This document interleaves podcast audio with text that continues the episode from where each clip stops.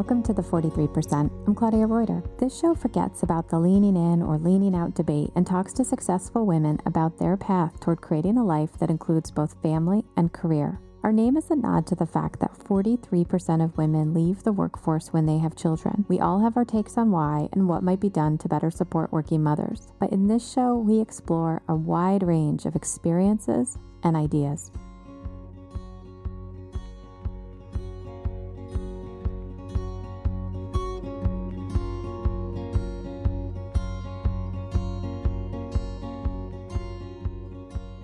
I definitely found that I was having to turn down a lot of work. And then, of course, if you're freelance and you start turning things down, you, you basically get like two no's before people stop asking you.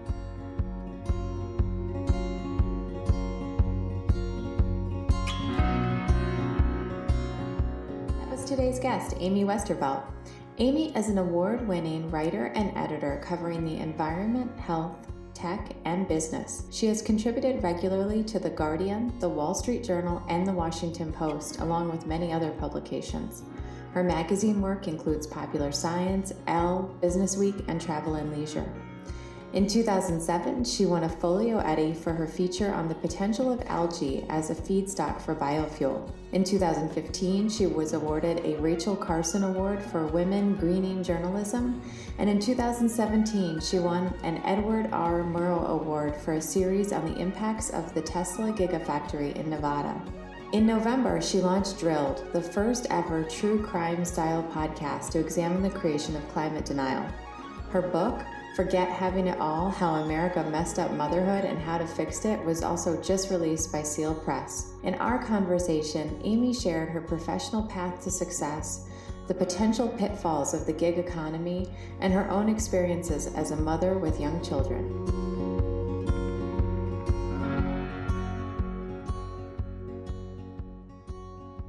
So, hey, Amy, okay. thanks for making the time to connect today. As you know, I'm super excited about being able to get more stories out there, especially to younger women, about the different and varied journeys and experiences that women have as moms and as uh, people who care about their careers. And so I was wondering if we could get started by, you know, if you don't mind just taking a few minutes to introduce yourself and share a little bit about what you're working on right now.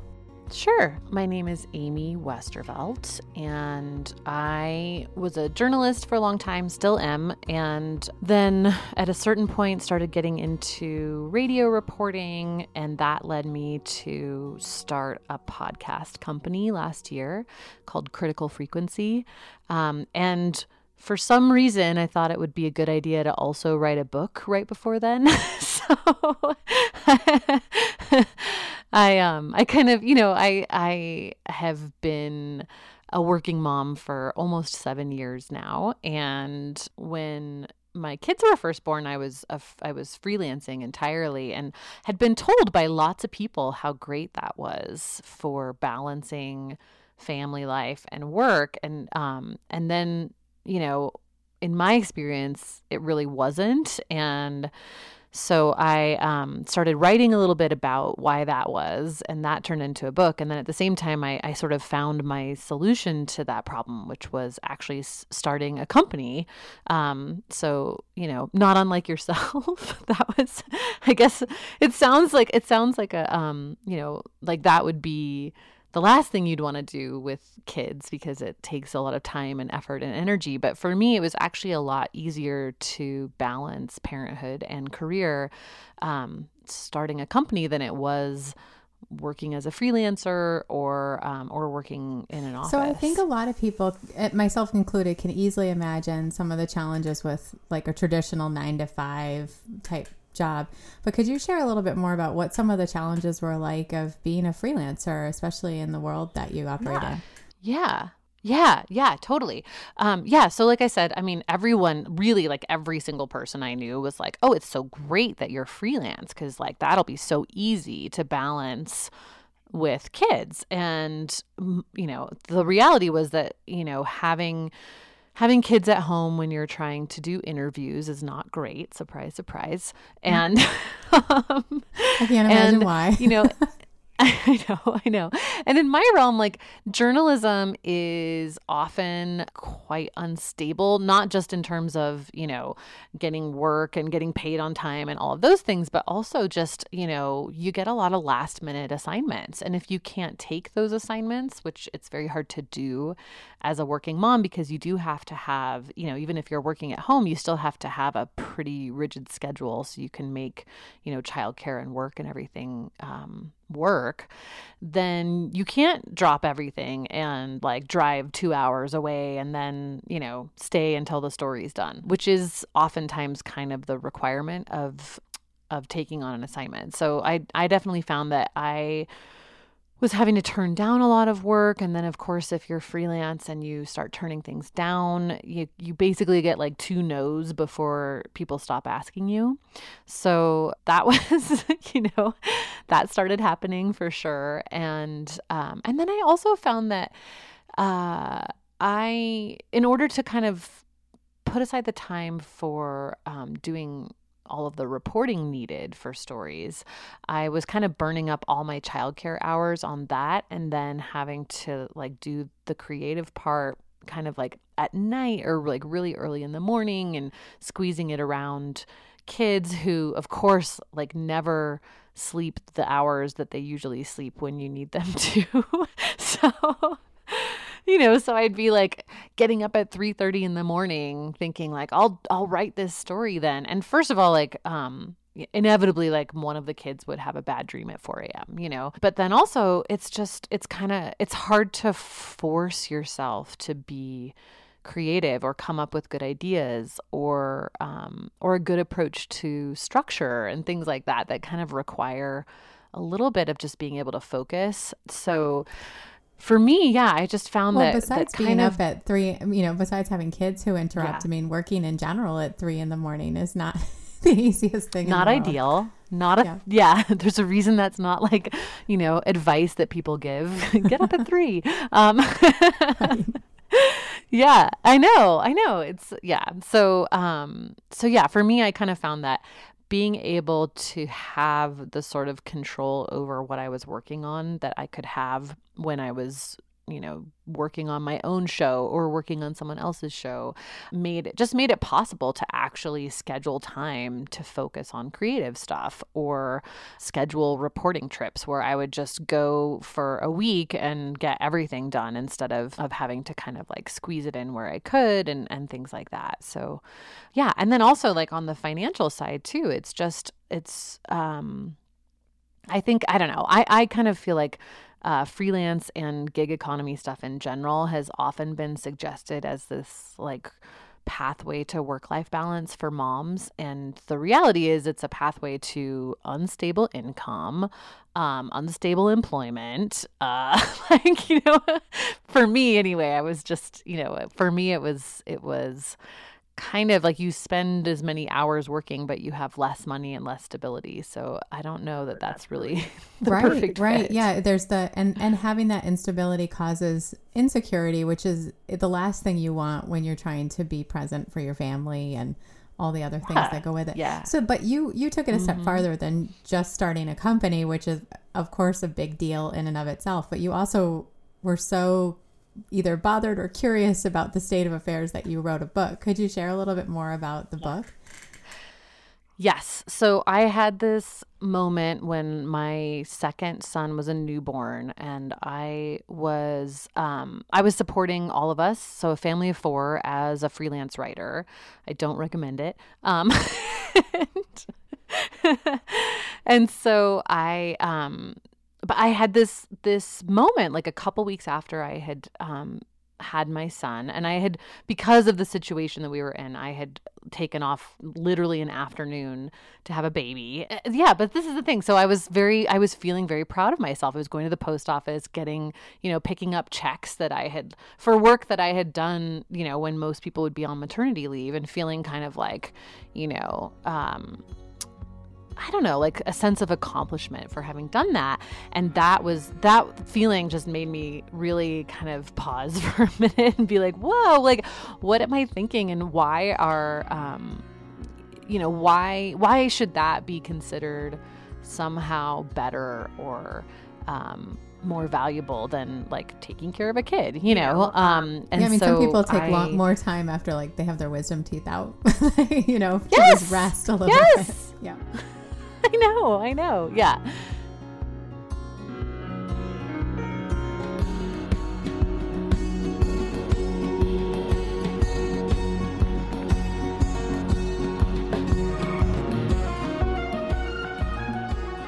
The 43% is brought to you in part by Third Love. There's literally nothing worse than being in a meeting and feeling like you have to reach over to adjust your bra strap. That's why I'm super psyched to share my experience with Third Love. I recently went online and took their quiz to find my perfect bra size. I think the entire process took me less than one minute and it was surprisingly fun. In just a few days, I had my perfectly sized bra delivered to my door along with an alternate option. The straps stayed just where they're supposed to now, which is on my shoulders. I cannot believe I waited this long to have a bra that actually fits right. This is hands down the most comfortable bra I've ever owned, and there's no annoying tag label that itches either. Their lightweight, super thin memory foam cups actually mold to your shape, which is proprietary to Third Love. How cool is that? Third Love knows there's a perfect bra for everyone. So right now, they are offering my listeners 15% off your first order. Simply go to thirdlove.com forward slash percent now to find your perfect fitting bra and get 15% off your first purchase. What are you waiting for? That's T H I R D L O V E dot com forward slash P E R C E N T. You gotta check it out.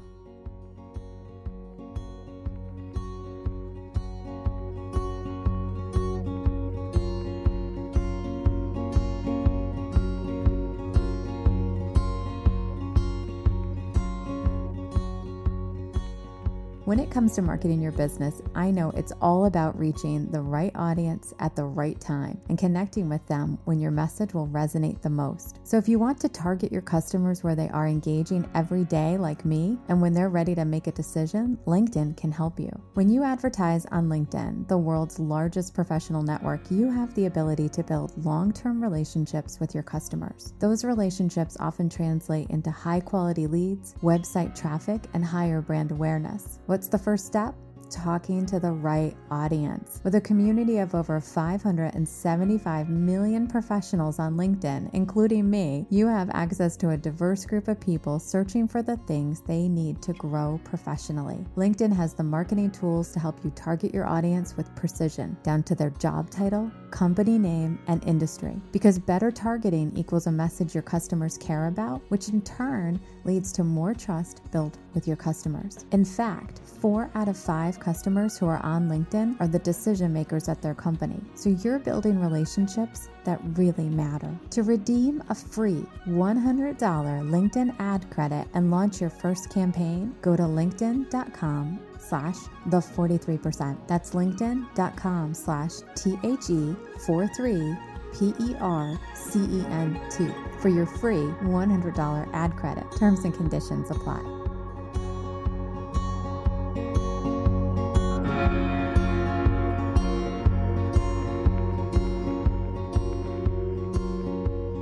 Yeah, so I um I kind of like had this this night during that week where I was up late and I was working and the baby was like you know nursing through the night and I I wrote this essay that was called um, having it all kind of sucks. And um, I didn't I kind of like didn't really expect anyone else to read it but then it went uh, like went crazy viral and it got picked up by all these places and I started getting all these letters from women saying you know um I really appreciate you sharing your story. I um just like never really like everyone always tells everyone always tells me that, you know, it should be easy to balance work and motherhood or that it's super possible or that you just have to like work really hard at it or whatever and so you know kind of having an honest conversation about it was helpful and whatnot and so then i kind of started thinking well how did we you know how did we get to this place where you know um this area is so fraught and it is so hard for moms and there is still such a lack of discussion around it um, so i started looking into kind of the history of how ideas about motherhood came about in the us and i you know i kind of i told my agent that you know, I didn't really want to add to the growing mountain of of what I called like American um, miserable mom literature. and, and, but but I wanted to understand why there was so much of it, you know. Um, so yeah, that's what I started to do. I started to look at like where the sort of the roots of where we're at today. Yeah, because you go. Um, could you share a little bit more about how far back you go in your research? Because it's not. It yeah. is a great book, and it's not just about present day circumstances, you really take the eye of a journalist to the history of motherhood in our mm-hmm. country, mm-hmm. which is pretty. It's yeah. it's fascinating to read. And as I'm, I was reading it, I'm thinking, how do we not talk about this more as something as part of yeah i was really surprised yes i was really really surprised at how many things i hadn't known before and how much i was like oh well duh that makes sense that like we're you know that we have all these these ideas that we have now um, so yeah i looked at uh, as far back as as um, you know the like the early um, Puritans arriving in America, but even like a little bit farther back to, you know, what was happening in England and Western Europe right before people immigrated to America and like how ideas about motherhood and childhood were changing. Um, it's so interesting too, because you look, if you take that kind of like 200, 300 year look at it, it's really clear that every time, um, every time you would see sort of a step forward in women's rights or women just kind of, you know, pushing to have um, a little bit more of an individual identity or uh, a voice in community affairs or things like that, like then all of a sudden, here comes lots of expectations around what mothers should be doing. Um, so it has been, it's this like really interesting thing where, um, you know, whenever whenever we want women to stop pushing for individual rights, we like kind of as a society will use motherhood as a like, you know, a little bit as like a a cudgel like hey don't forget this is your most important job you know and so um it's just interesting cuz you know i i believe motherhood is important and i i you know I don't think that there's anything inherently, you know, more valuable to like, you know, working or getting a paycheck than taking care of kids for sure. But there's this weird way that um, it's been used as a, a way to sort of keep women in a particular role and keep them in the private sphere. Yeah, it's it's really interesting. And where do where I mean, in your research, where do you think that comes from? I mean, is it just that becomes a leverage and a negotiating tool that people are comfortable whipping out, or is there something even deeper than that? I think it's like uh, a little bit of um, it's a little bit of of multiple things really. So there's you know there it is yeah a handy tool but it's also um it's also just it's a little bit like uh driven by economics too. So it kind of depends on like if you at the same time that you know as you kind of look at at gender relations you sort of see this trend. You can also look at it from an economic perspective and see okay so like whenever we need women in the workforce, all of a sudden, magically, all these cultural notions shift to allow that, you know? Mm-hmm. so, like, you mean like after like World War during World War II? Exactly, when, or yeah. during yeah during World War II, we needed women to go to work in you know en masse, and we up until that point had had a lot of ideas about how terrible childcare was and how awful daycare was and how terrible it was if mothers with young children worked and i mean within like one or two years that had completely shifted um, to like it being your duty to go to work you know so it's just it's just interesting how much the um the role and the responsibilities associated with motherhood um, are are molded by whatever's happening in history at that time. You know, what's happening in the economy, what's happening with um, gender norms and and the evolution of ideas around that. Um, what's happening with the birth rate? Uh, that's always a big one too. What's happening with the military? Do we need more soldiers? Like all of a sudden, you know, there's there's these things where you see, oh, I see, like in, you know, at the time when um, England, for example, was an imperial power, they were obsessed with birth rate because, and it was like, that was the time that eugenics started coming about too, because the idea was like we have to have really high quality babies so that we have more soldiers, which is so kind of cynical when you think about it. Yeah, you know, it's, like it's too bad someone didn't take a 200 year view of that as they were doing. Yeah, um, yeah. I was at an event yeah. a few like about two or three months ago now, and there were manufacturing leaders there, and one you know one of the conversations that came up in a roundtable was on the the current need to one bring you know they have a need to bring people into manufacturing. It's not it's not it, they've got a marketing issue of trying to recruit younger talent into that field but they also want to recruit more women. And and one of them one of the leaders made a point of saying you know there actually were a, a huge number of women actually running plants in World War II and if you look back it was when some of the plants were the most efficient. And so I'm like how did how did we get so full circle on? Well, now you Isn't don't need to do that interesting? anymore. It's, it's really interesting. I know. I know. Well, I know after World War II, one of the main things, and this happened um, during the Depression too, was that there was a concern about making sure that there were enough high paying jobs for men. So, um, you see this idea during those two times in history, and I feel like we're seeing it emerge a little bit again now. Um, this idea of the family wage that like each family needs to be able to make a certain amount of money, and then that often being um, tied to male wages, and the idea that like women's wages are secondary and actually and i don't know there's a bunch of like weird um, protective labor laws that came about too that the you know the idea behind them was you know, sort of supposed to be good for women, but basically just set us up to um, justify paying women less, and you know, um, right.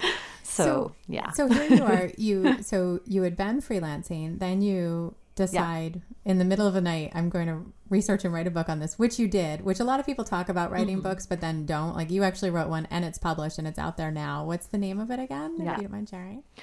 It's called Forget Having It All How America Messed Up Motherhood and How to Fix It. But I wanted to call it Rise of the Matriarchy. Ooh, that's nice. I know. I know. The sales team was like, no one knows what matriarchy is. I was like, I kind of think they do. I picked it up. I know. I no, know. It's good though. Yeah. And so, so you wrote the book, and then you how, where in that time frame did you decide to start a company? It was actually after I had sent in the manuscript for the book. So I had been working in audio and I had been um, making a, a, couple of my own podcasts and then also helping different people out with theirs. And I um, I looked around the podcast world and it was getting more and more professional, which was cool. But I was seeing the same kind of um, consolidation and kind of homogenous approach in, uh, happening in that realm that had happened in other aspects of media. So I looked, you know, I looked at like the top 30 podcast networks um, in terms of you know number of shows and downloads and like appearances and apple charts and all that stuff and it was they were all owned by um, like the a slight variation of the same guy and you know, it's like they had pretty similar backgrounds. They, you know, had some similar um, work experience and education, all that, all that stuff. So I thought, oh well, you know, first of all, it seems like at a minimum there's there's room for more women here, and then also I think that um, from a business model perspective, like if everyone's coming from public radio, the chances are pretty high that there are going to be some some um, avenues that they don't tend to think about in terms of revenue and, and monetization. And um, and just some general approaches that are going to be different um, from someone who comes from you know like i have a, a background in media but it's all over the map in terms of print and um, you know, national versus local. I've done community reporting. I've done a fair amount of like marketing consulting work, all that stuff. So I kind of felt like, you know, having a, a more varied background would actually be beneficial from a, a, business standpoint. And I had been in media so long and watched so many men make the same mistakes over and over again that I kind of I kind of wanted to give it a shot and see if all the theories I'd had for so long would actually work. That's and so how long have you been at it now? Because it, I mean, it, and I mean, obviously I found it. Um, it's It's, you've got yeah. and you've got a number of amazing shows already out there, like the Drilled podcast, and yeah. you know you obviously are still balancing your home life and family and all those amazing things. Do you mind taking us just a few minutes further back into? I mean, I I think you shared how you made the decision to start a company, but if you were going back to say when you were in college, would you ever have predicted that this was where your path and where you were going?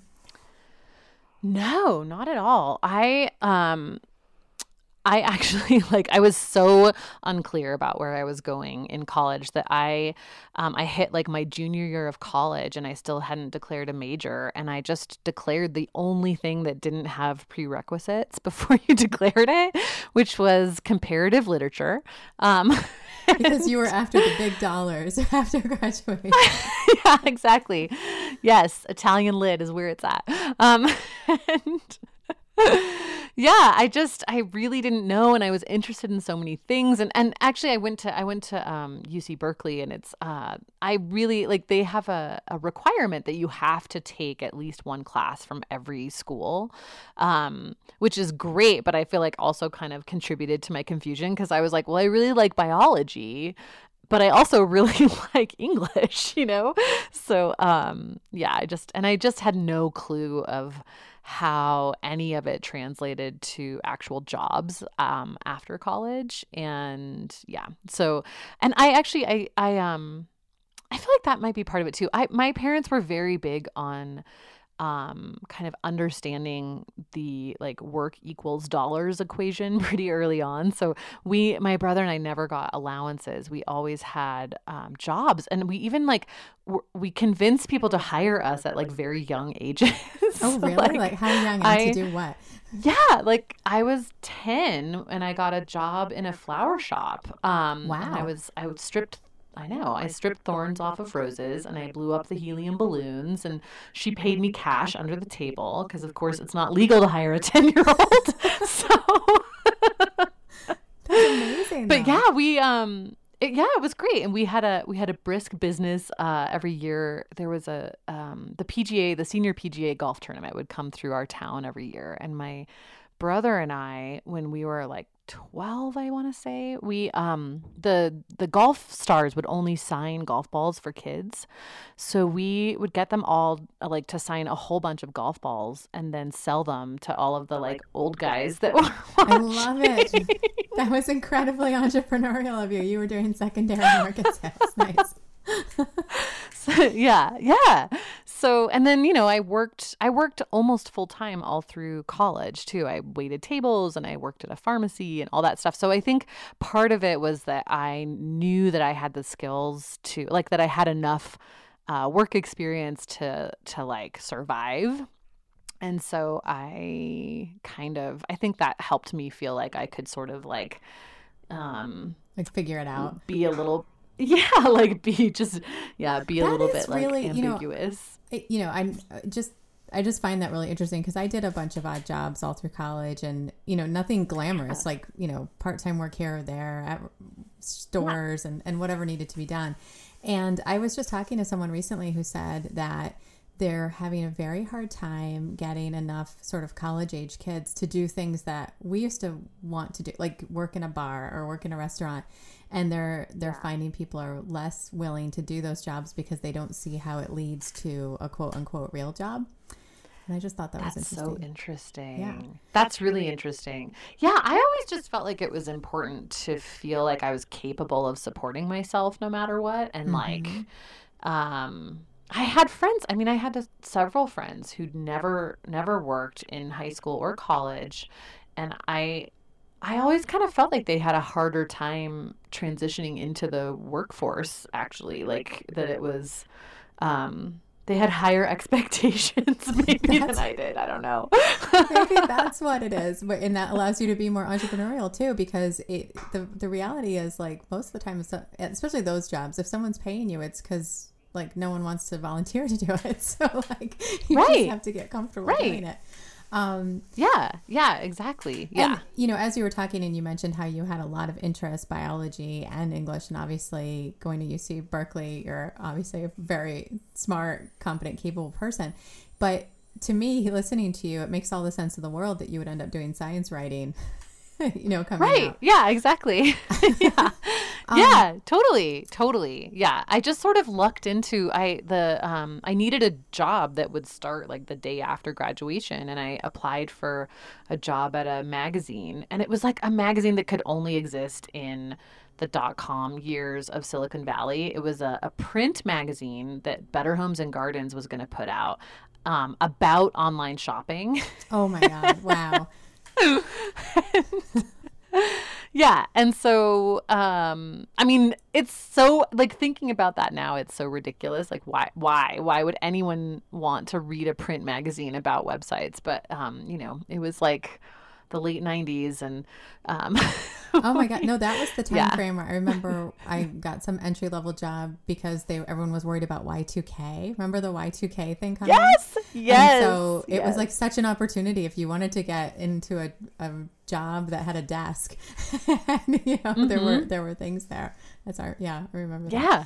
Um so if you were Yeah, you know yeah. would you do anything differently or if you went back in time and you know met your 19 or 20 year old self again what advice would you give that person Uh, I think the only thing that I may have done dif- differently is actually uh, have kids younger. Um, I think, or and actually maybe just even put more thought into making a decision around having kids younger. Maybe. Um, I feel like I just didn't even really think about it. I never really. Um, I never even really kind of thought about it in terms of making a decision one way or the other. I feel like I spent a lot of my 20s and even like early 30s just sort of like reacting to things as they came, you know? Um and so yeah, I feel like if um yeah, I feel like and and I might not have even made different decisions, but I feel like I probably would have felt more in control of my life had I like put the time in to actually make a decision, you know? Mm-hmm. Um and yeah, I feel like that's the the main the main sort of thing. And do you think that's because it's sort of the underlying thing that, in the same way that people lever use motherhood as a, you know, one of these negotiating or polarizing tools, and when women are making progress, mm-hmm. do you think that we, and I'm just curious, at all like internalize like the romanticism of all these things? So then, I, rem- Yep. I remember in my 20s feeling like I wasn't going to plan some of that stuff because it was going to be m- magical and it was just going to happen and Yes. Yes. Yes, that's a hundred percent. I think the problem. Um, I, I, yeah, I feel like we we think that if things don't magically happen or work out easily without any effort, that there's something wrong with them. you know, um, and that any kind of like practical uh, planning is uh, just so unromantic and whatever. I mean, I so actually like my um my husband is an efficiency consultant and like an operations consultant. He's like a lean a lean manufacturing guy who worked in automotive in japan. So he's like really really like the toyota way all the way. And uh and he um he for years was trying to say oh we should apply this to our lives. And i was like get your spreadsheet out of my face. Like I can't imagine being the sort of boring person who would, you know, take a data focused approach to my life. That's really how I felt. I was I hear you. I was just like I'm a creative, you know? But um in fact, it's quite useful to actually like gather data about your life. So he um eventually kind of wore me down and we did this crazy year long data project where we had a massive whiteboard in our bedroom and we tracked like how we were spending time and money and then correlated that to like overall life side uh, life satisfaction. And yes and we realized that like well i mean a lot of it is just sort of like reinforcing stuff you already know but don't necessarily like know how to voice you know? And i do think it it also does it's a handy tool for having conversations that could otherwise have an emotional charge to them like you know division of household labor it's a lot easier to be like oh wow you spent two times as many hours on housework as I did. I'll do the laundry. That like that was how my husband took over doing laundry. Um was just that like he could see it. Um, and it wasn't me having to nag him or me complaining about how much I was doing. It was just like very obvious in the numbers. Um, well, that's interesting was super, too. super helpful. One of the things Yeah. we ran into at one point, or early, especially earlier in our relationship, was that my husband would be he would be very helpful, but he would also say, "Well, this isn't important." Like we can live like slobs, like that's totally fine. And so it was almost like Yeah. My if I was do, putting in the extra hours that like I didn't need to be doing that. So it certainly didn't mean need, mean that he needed to do it. Like why couldn't we just live the way his frat house used to look, you know? so, yeah, that's interesting, and that's why actually I felt like the um the life satisfaction scale was really important. So we would um every day we would uh assign a number to like how we were feeling about life in general and an explanation uh, like a reason.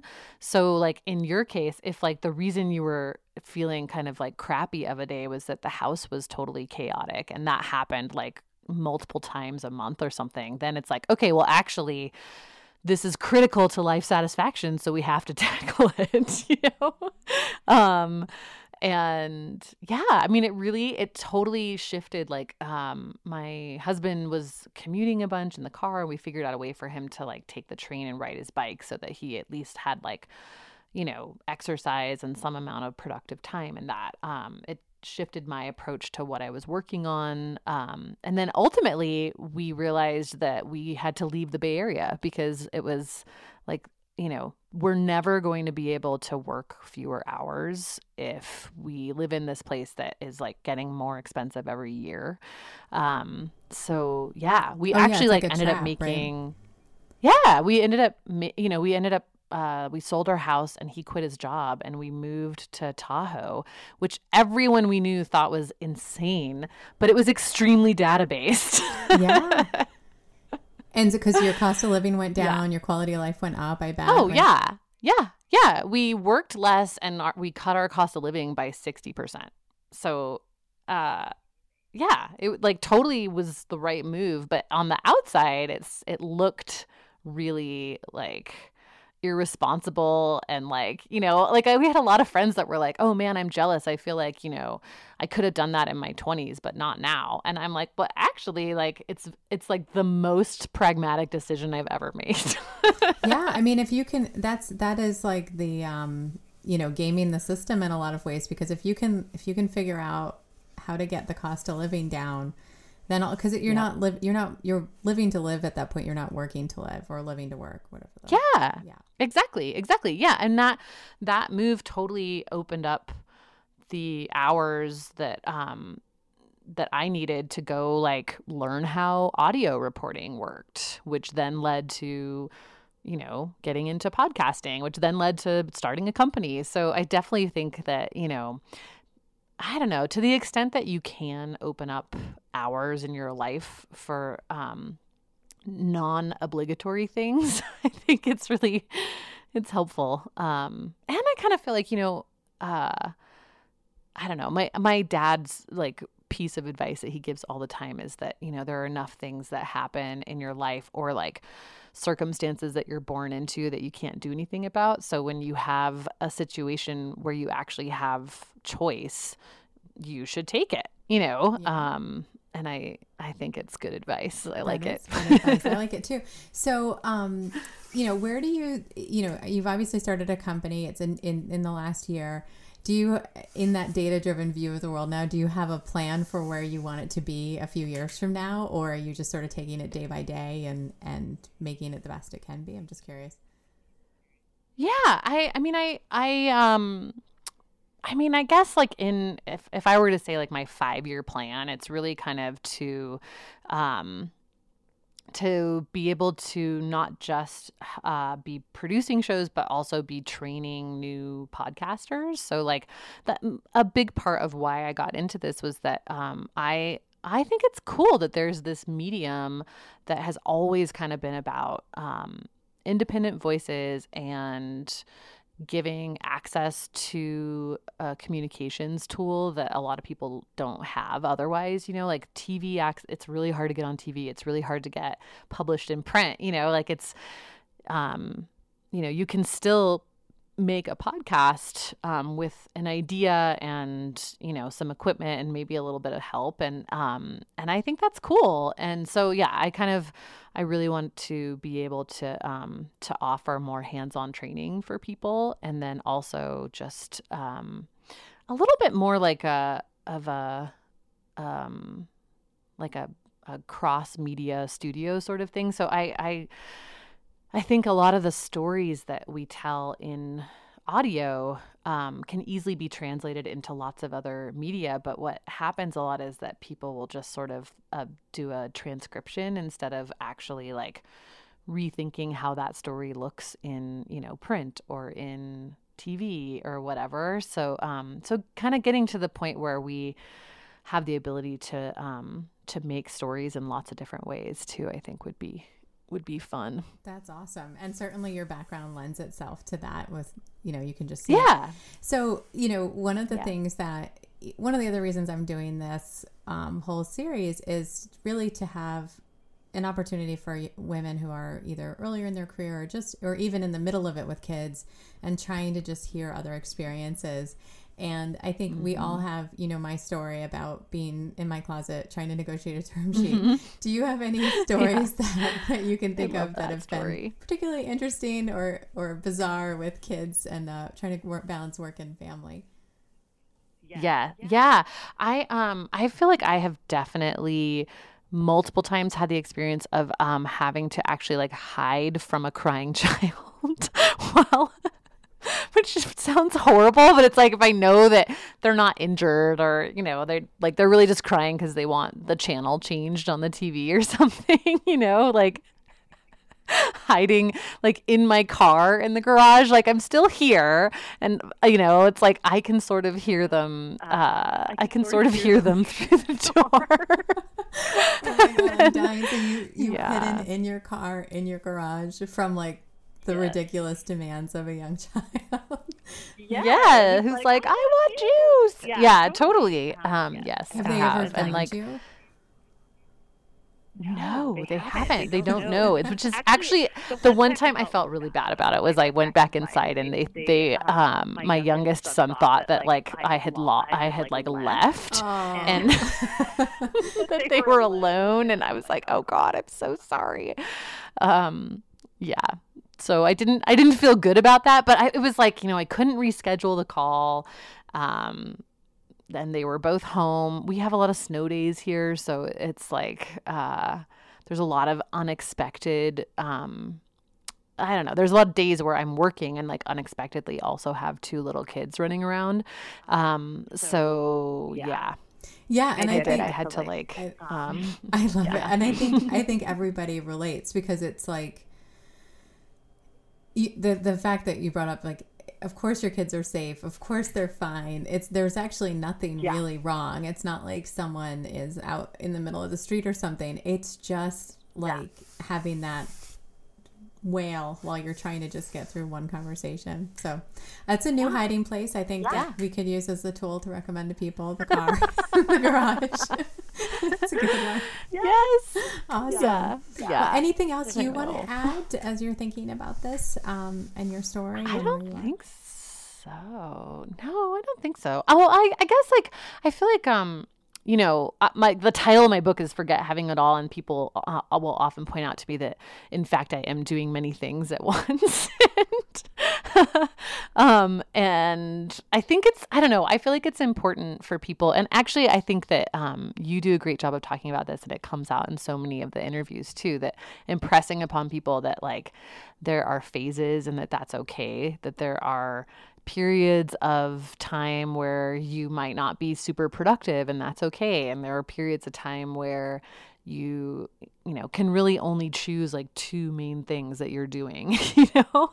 Um and that that doesn't mean that it's going to be like that forever that things change all the time and that you know um yeah i mean i know for me like the i i had like a total panic that you know i was going to completely lose my career and have to start over and um, it's just it's just not the case um, so yeah people i feel like if people can kind of like give themselves a little bit of a break on doing all the things all the time um, you know, that would be good. I think that's awesome advice. Yeah. And, and I definitely have noticed in my own career path as I've been interviewing people and hired different people over the years, there's a different, and I don't know how much of it is internalized, um, but I've seen plenty of resumes from guys who have stepped out for a couple months or a year because they, you know, took a sabbatical or and, and there's kind of a little unconscious bias of, oh, they must have been incredibly successful that they were able to step mm-hmm. out. And when women do, there's a little of unconscious bias of, oh, you were taking care of the kids. And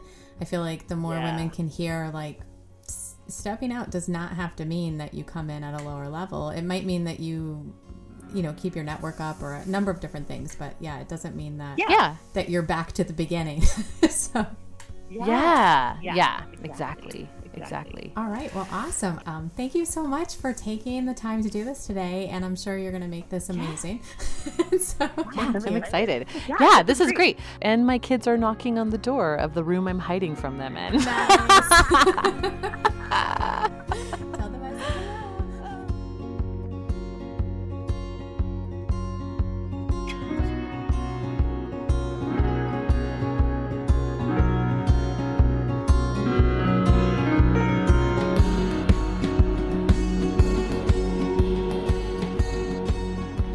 That's it for this time, but we'll be back next week for another inspiring conversation with another inspiring woman. If you could take just a minute to rate and review the podcast wherever you're listening, I'd really appreciate it. Thank you so much for taking time out of your day to hear these stories. The 43% is produced by me, Claudia Reuter, with additional help from the team at Critical Frequency. Our executive producer is Amy Westervelt. Episodes are mixed by Tyler Morissette, and our music is from Martin Wisenberg. You can find the 43% wherever you listen to podcasts, on our website at the43percent.com, or at criticalfrequency.org.